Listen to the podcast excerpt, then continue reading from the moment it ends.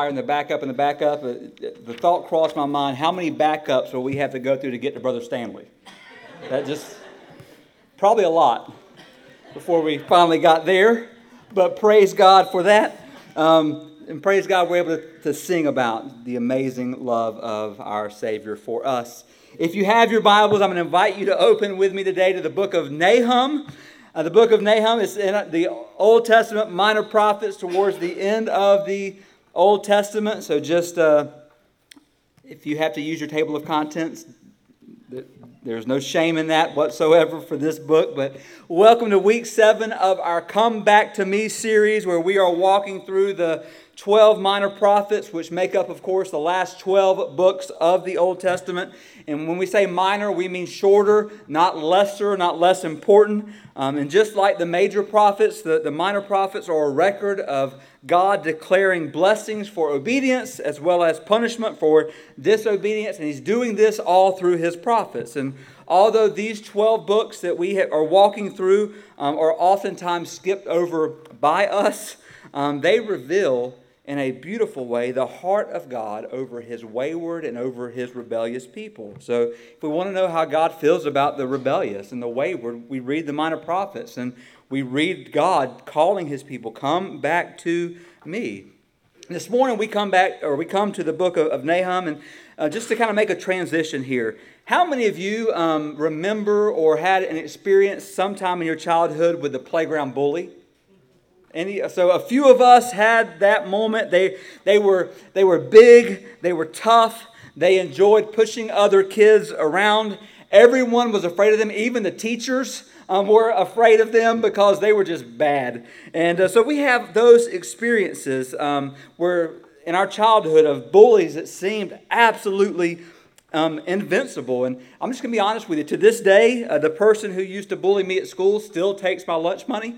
Uh, on the plus side, she makes great Subway sandwiches. So that, that really helps. Some of you will get that way later on.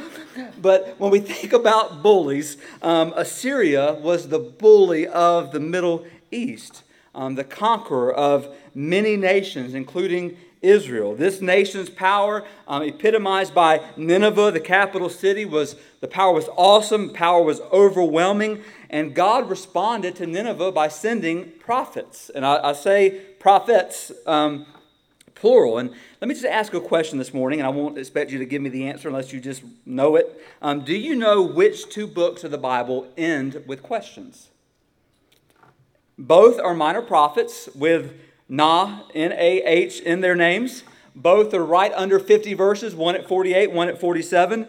One tells the story of God's mercy towards Nineveh, that is Jonah. And one tells the story of God's vengeance um, promise towards Nineveh, and that is Nahum. Both quote the same phrase from Exodus 34 God is slow to anger as the reason why these events occur. And so, what we know is that in Jonah, God spares Nineveh because his anger is slow to erupt. But in Nahum, Nineveh is pronounced as being in the crosshairs of God's wrath, and Nineveh would go down.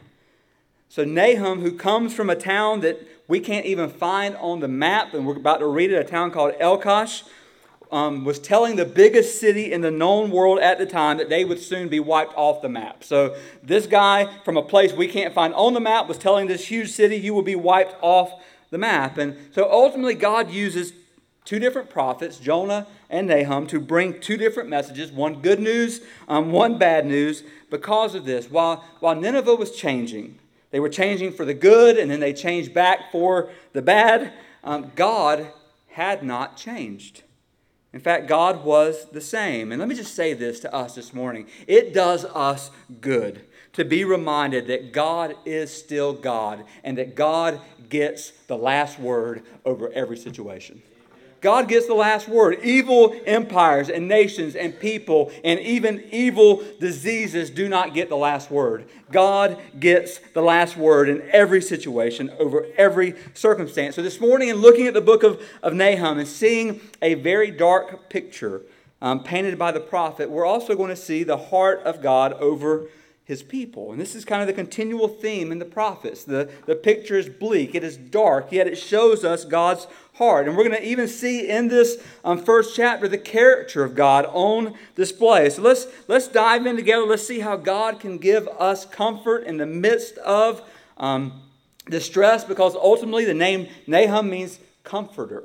That God is trying to give comfort to his people, even through this bleak, difficult um, picture. So if you're able, I'm going to ask you to stand as we honor God's word. If you aren't able, just stand in your heart. We'll count that. Beginning at verse 1, we're just going to read the first chapter of Nahum, and it says this An oracle concerning Nineveh, the book of the vision of Nahum of Elkosh.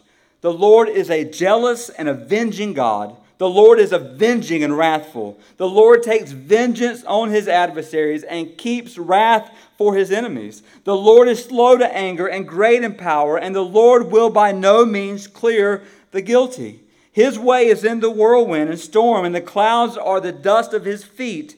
He rebukes the sea and makes it dry. He dries up all the rivers. Bashan and Carmel wither. The bloom of Lebanon withers. The mountains quake before him. The hills melt. The earth heaves before him. The world and all who dwell in it. Who can stand before his indignation? Who can endure the heat of his anger? His wrath is poured out like fire, and the rocks are broken into pieces by him.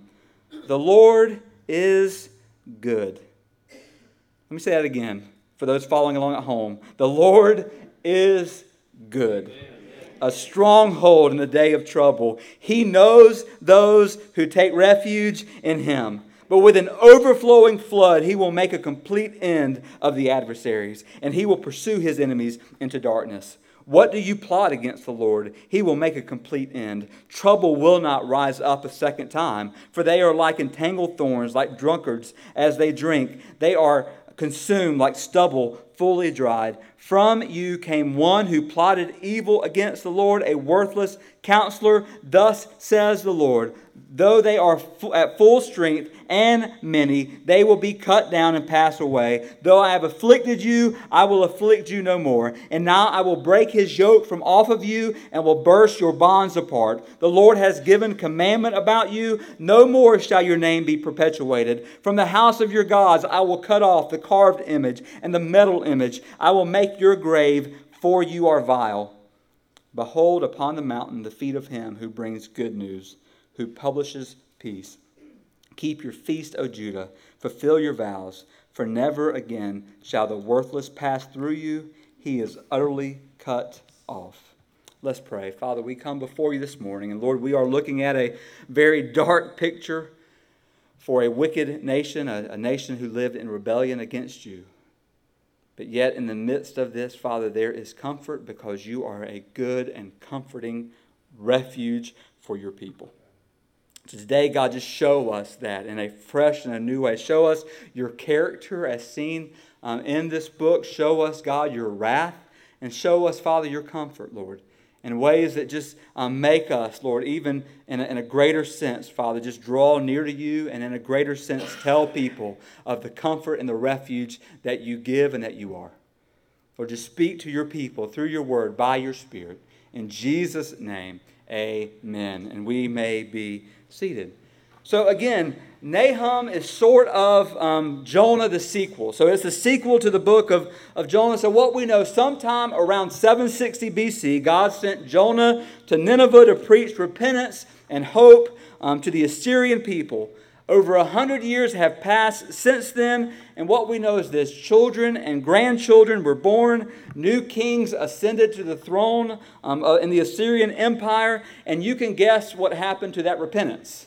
The people repented from their repentance. So they turned from their turning from sin and turned back to it. So the, the time of, of sorrow over evil under Jonah, where the people repented, um, became a hiccup in the, in the legacy of, of oppression and brutality, meaning that the people of Nineveh, their cruelty increased. They once again sought to capture and to torture um, and to enslave other nations, all the while ignoring God.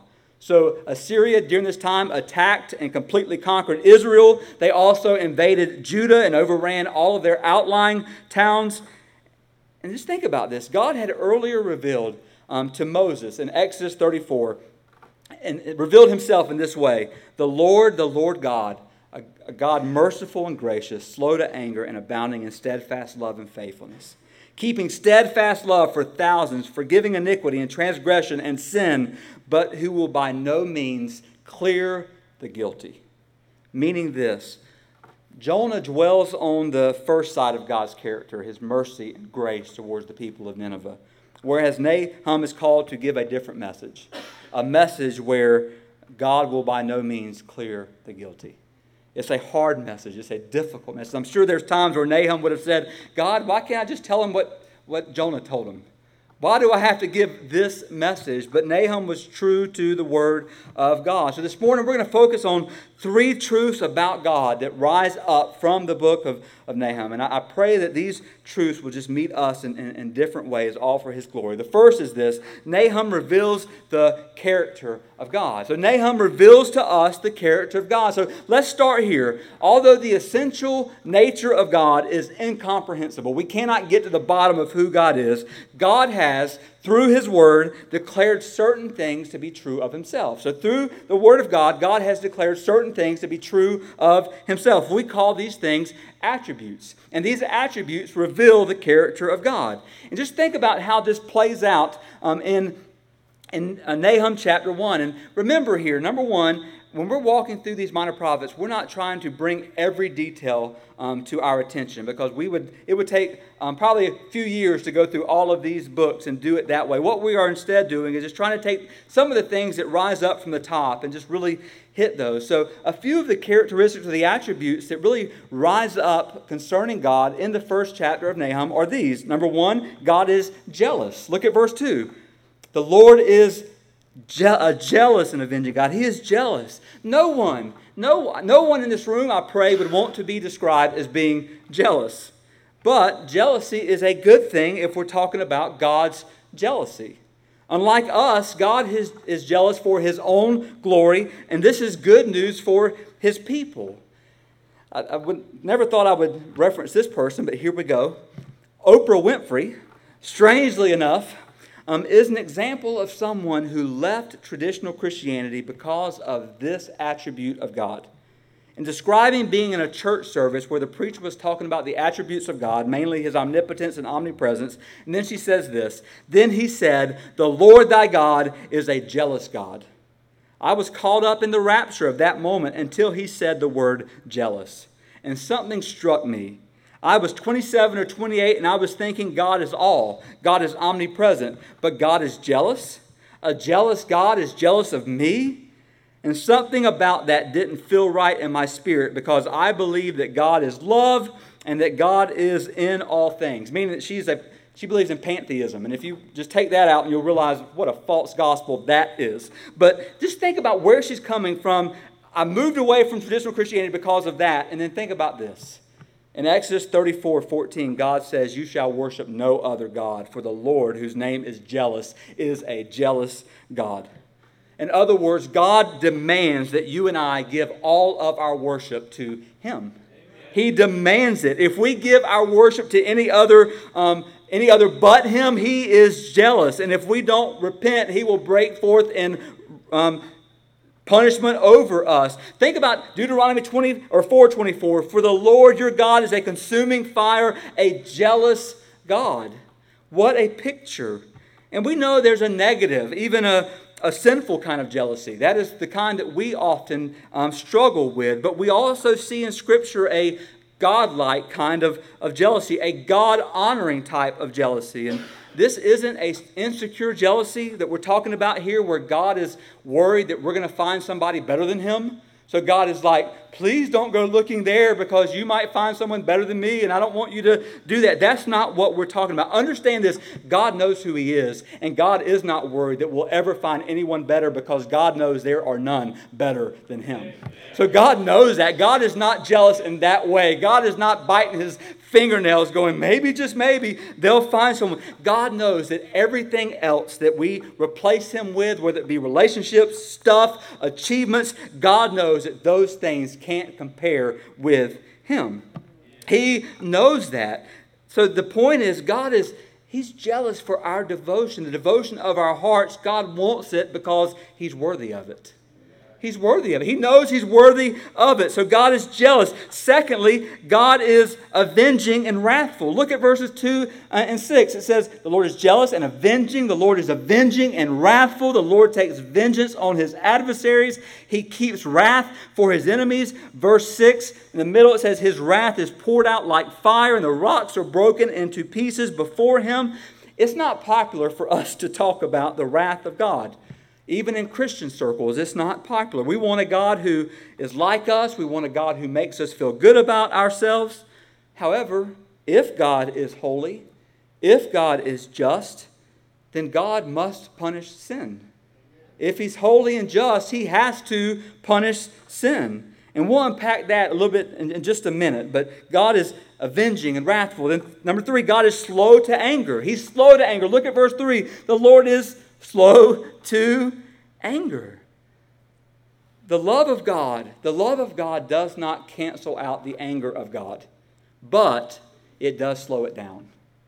Let me say it again. The love of God does not cancel out the anger of God, but it does slow down his anger. And let me just kind of walk boldly here. It's a wicked and a twisted idea that says that God's love is supposed to cancel out his anger. That's a twisted and wicked idea. People are quick to say, well, God is love, as if um, because God is love, he won't punish sin. And the, the picture is that is a false belief.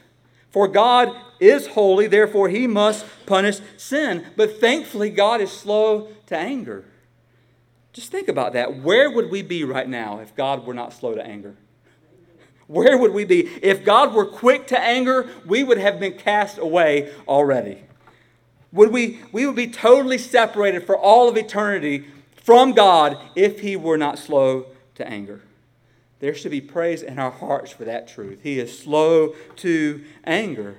And then verses 3 through 6, number 4, God is powerful. He's powerful. It says that. The Lord is slow to anger. He's great in power. And I love how this character trait is placed right alongside of his slowness and his patience. And what Nahum does, he paints the picture. We won't read them all, but in verse 3, God has power over the, the sky. In fact, as dust is. Um, happens when our feet walk, so the clouds are dust to, to him. He has power in verse 4 over the seas. He has power in verses 5 through 6 over the whole earth. God is great in power. And then verse five, or number five, God is good. He's good and he cares. Verse 7, again, we're going to come back to this even again. The Lord is good. And I, I read something this week that really struck me, and I'll just give it to you and let you kind of consider this. Goodness to God is whatever he wants it to be. Goodness to God is whatever God wants it to be. Not what, what, what we think is good, but what God thinks is good. And sometimes, here's what I know what I think is good doesn't, doesn't, or the things that God declares as good don't feel good to me. They don't feel good. They feel terrible at times, yet God, through His Word, through His promises, is working it for good. And think about this. When we think about the goodness of God, it's something that we affirm happily when things are going good in our lives. But it's something that we don't say much when things are bad right? I got a promotion. Praise God, God is good. I got, I got diagnosed with cancer. Praise God, God is good. God healed my relative from being sick in the ICU. Praise God, God is good. But God also took my loved one to be in his presence. Praise God, God is good. He is good. He's good in all that he does. Praise God for his goodness towards us. So just think about the character of God. Um, A.W. Tozer says this concerning God's character. The history of mankind will probably show that no religion has ever been greater than their idea of God. For this reason, the gravest question before the church is always God Himself. And the most important fact about any man is what he, in his deep heart, conceives God to be like. Always, the most revealing thing about the church is her idea of God.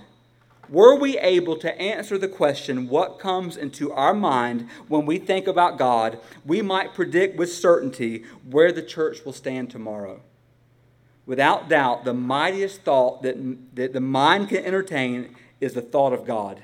And the weightiest word in any language is its word for God.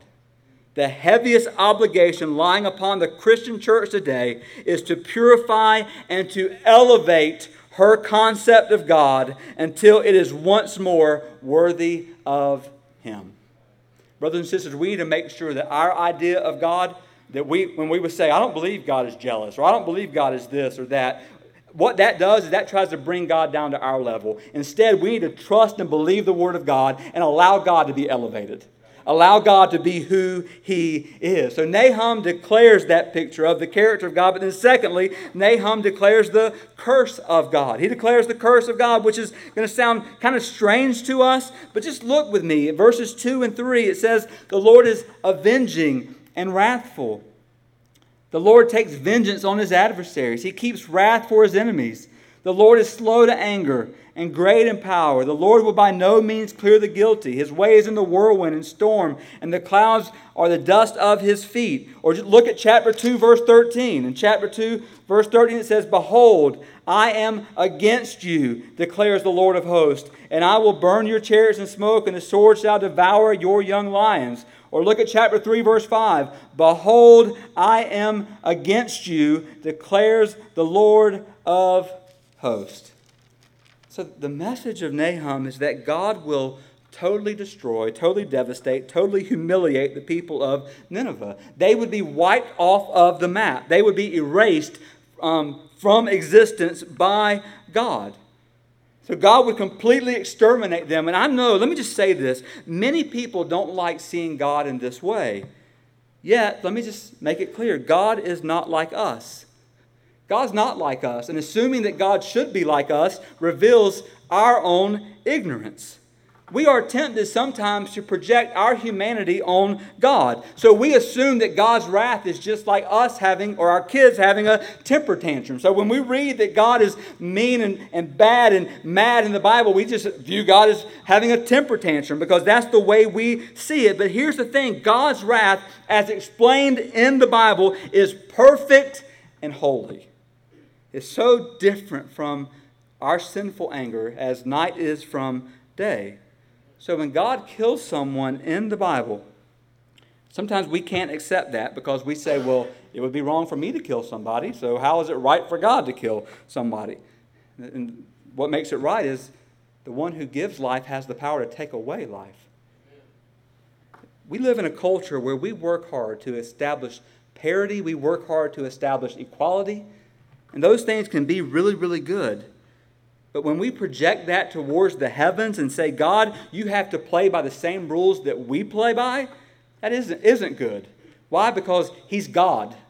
He's God. He can do whatever He wants to. And He doesn't have to, He doesn't owe us an explanation at all.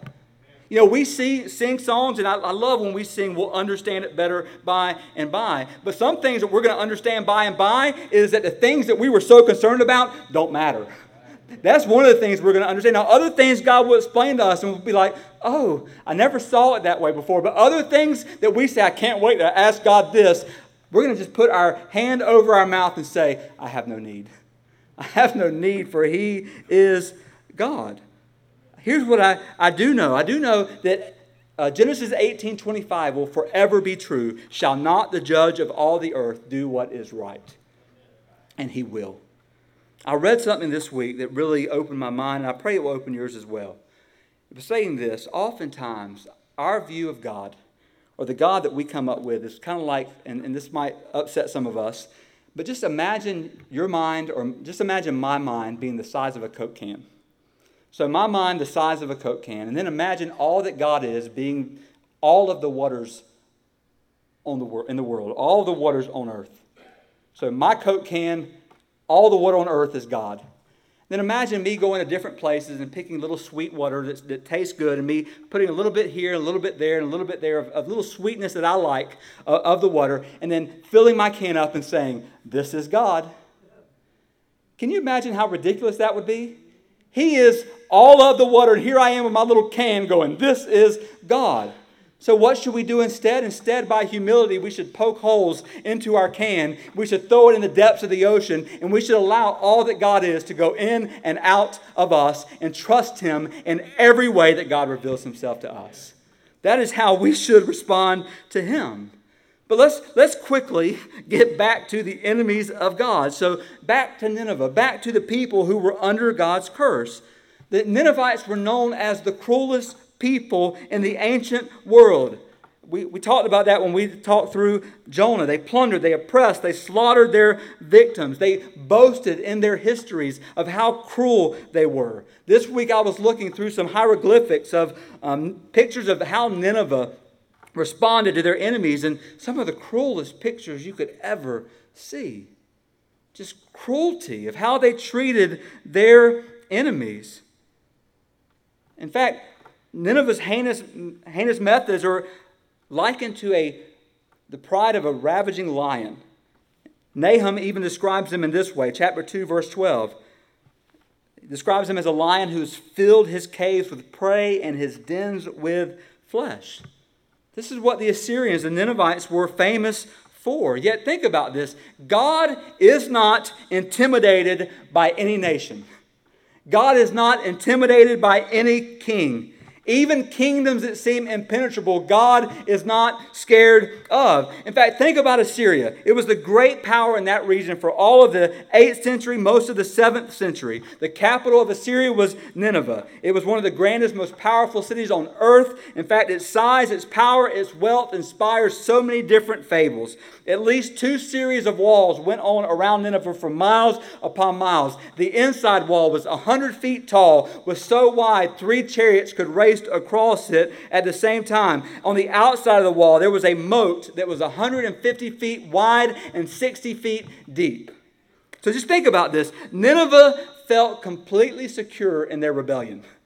They were rebelling against God and they felt completely secure there. Yet the point of Nahum is, is made most explicit in the last verse of chapter 2 and the fifth verse of chapter 3 when God says this I am against you. I'm against you. Let me just kind of flesh this out. It doesn't matter what you have going for you if God is against you. It doesn't matter who's on your side if God is not on your side. If God is for you, who can be against you? But if God is against you, nothing can be for you.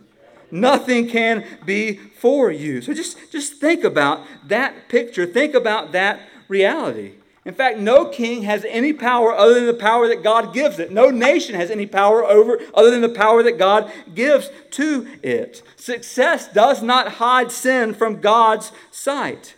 So Nineveh, this prideful, arrogant um, capital of the Assyrian Empire, according to the word of God, would be destroyed.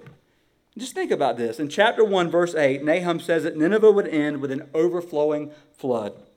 And it happened um, when the Tigris River overflowed and destroyed just enough of the wall for the Babylonians to break through. Nahum also predicts in chapter 3, verse 11, that this city would be hidden. Here's what we know that after the destruction of Nineveh in 612 BC, that Nineveh would not be discovered again until 1842 AD. God keeps his word. And as we hear things like that, we're tempted to question is God good? We hear about these bad things, but remember Nahum 1 3. The Lord is slow to anger, and he is great in power. And what I mean by that is this difficult texts about God's judgment and his wrath are not at odds with his mercy and grace. In fact, the texts are necessary for us to understand his mercy and grace rightly. If we don't understand what we're saved from, we'll never understand um, the picture of His grace and His mercy towards us. And yet, strangely enough, strangely enough, the curse that we're talking about can also lead to comfort. That's the third truth. Nahum emphasizes the, the comfort of God. Now, how in the world can those two go together? Because God can put them together. So here's what we know 98% of this book is about judgment, battle, fury, wrath, and righteous anger against a wicked people. Nahum is a brutal prophecy. Yet, because Nahum means comforter, here's what we know the book is meant to comfort God's people. And, and what may be the key verse of the whole book? We're reminded that the Lord is good. Again, the Lord is good. He is a stronghold in the day of trouble. He know those, he knows those who take refuge in him. The people of God, the people of Judah were going through a horrendous time. Maybe that's you right now, going through a horrendous time of life. And yet they were being challenged by God and by the prophet to take refuge in God. They were being asked to trust God even in the midst of suffering. Clearly, refuge doesn't mean health, wealth, and prosperity because that ship had sailed for Judah. But what refuge means is something that only God can provide. Nahum gives us a picture of God as a comforter. And although we might look through the book of Nahum and say, How in the world is God comforting? We don't see God's comfort. Here's what we know God is a comforting God, and He will protect those who take refuge in Him. He will protect those who trust in Him. So, Nineveh, once again, that the object of, of God, or at once the object of God's mercy, would now become the object of God's wrath in the final chapter, look at chapter 3, verse 11. In the final chapter, chapter 3, verse 11, listen to what God says again to the people of Nineveh. You also will be drunken. You will go into hiding and you will seek refuge from the enemy. God tells them that they would be drunk. And what that means all throughout Scripture, in a, in a, great sense, is that they would be required to drink the cup that was filled with the wrath of God. They would be drunk on God's wrath. Because of their sin, because of their rebellion, they would fall. And they would receive the just punishment from God. But where's the good news? Where's the comfort? Here it is Christ drank the cup of God's wrath for us so that we don't have to. That's the comfort for us today, brothers and sisters. When Jesus prayed in the garden, and we just sang that earlier, when he prayed, My Father, not my will, but yours be done. May this cup pass from me. He was speaking of having to drink a cup that was filled with the wrath of God that was um, meant to be drunk by sinners. Jesus committed no sin by which he should even have to hold the cup, let alone drink the cup, yet he drank the cup for your sin and for mine, so that if we repent, if we turn to him, if we trust him as Savior and Lord, his wrath would never touch us because it touched him. Think about this. In the New Testament, God's judgment fell, fell most harshly and most sharply, not on a city, not on a nation, not on a people, but upon Jesus. In fact, we are, we are told that through his death on the cross, Christ, according to Galatians 3.13, Christ redeemed us from the curse of the law by becoming a curse for us. And here's what this means for us in closing. And that gives you a little bit of hope that we're about to end. In closing, what this means is because of our sin, every single one of us in this room were at one time, or maybe even now, under the, the curse of God's judgment, and we needed his mercy. We are right now, listen to this, we are not in the state of Nineveh from Nahum's point of view where divine judgment is assured or guaranteed to us. We are even now in the time of Nineveh in Jonah's day where there is still hope for us.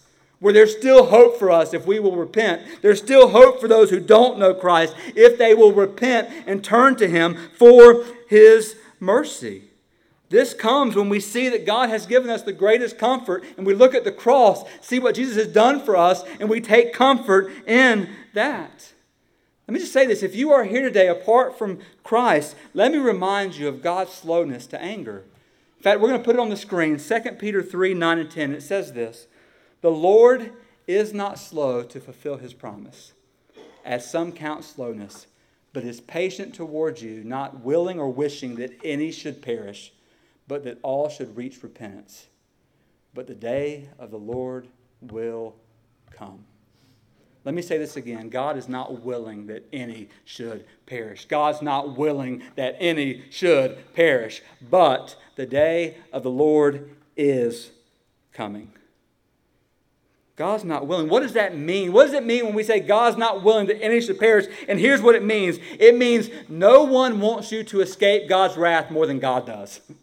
No one wants you to escape his wrath more than he does. Hell was not made for us. It was made for Satan and his demons, not for us. But we have to make a choice. Will we come to him on his terms or will we reject him on our terms? One of the most unusual Supreme Court cases, the United States versus uh, George Wilson. In 1830, George Wilson pled guilty for essentially grand theft and assault. In June of 1830, President Andrew Jackson issued a pardon to Wilson, but Wilson, for undisclosed reasons, refused the pardon. It actually went to the Supreme Court, to which they ruled this a pardon must be received in order to be valid It's an act of grace that cannot be forced. If received or if unreceived, it is not valid.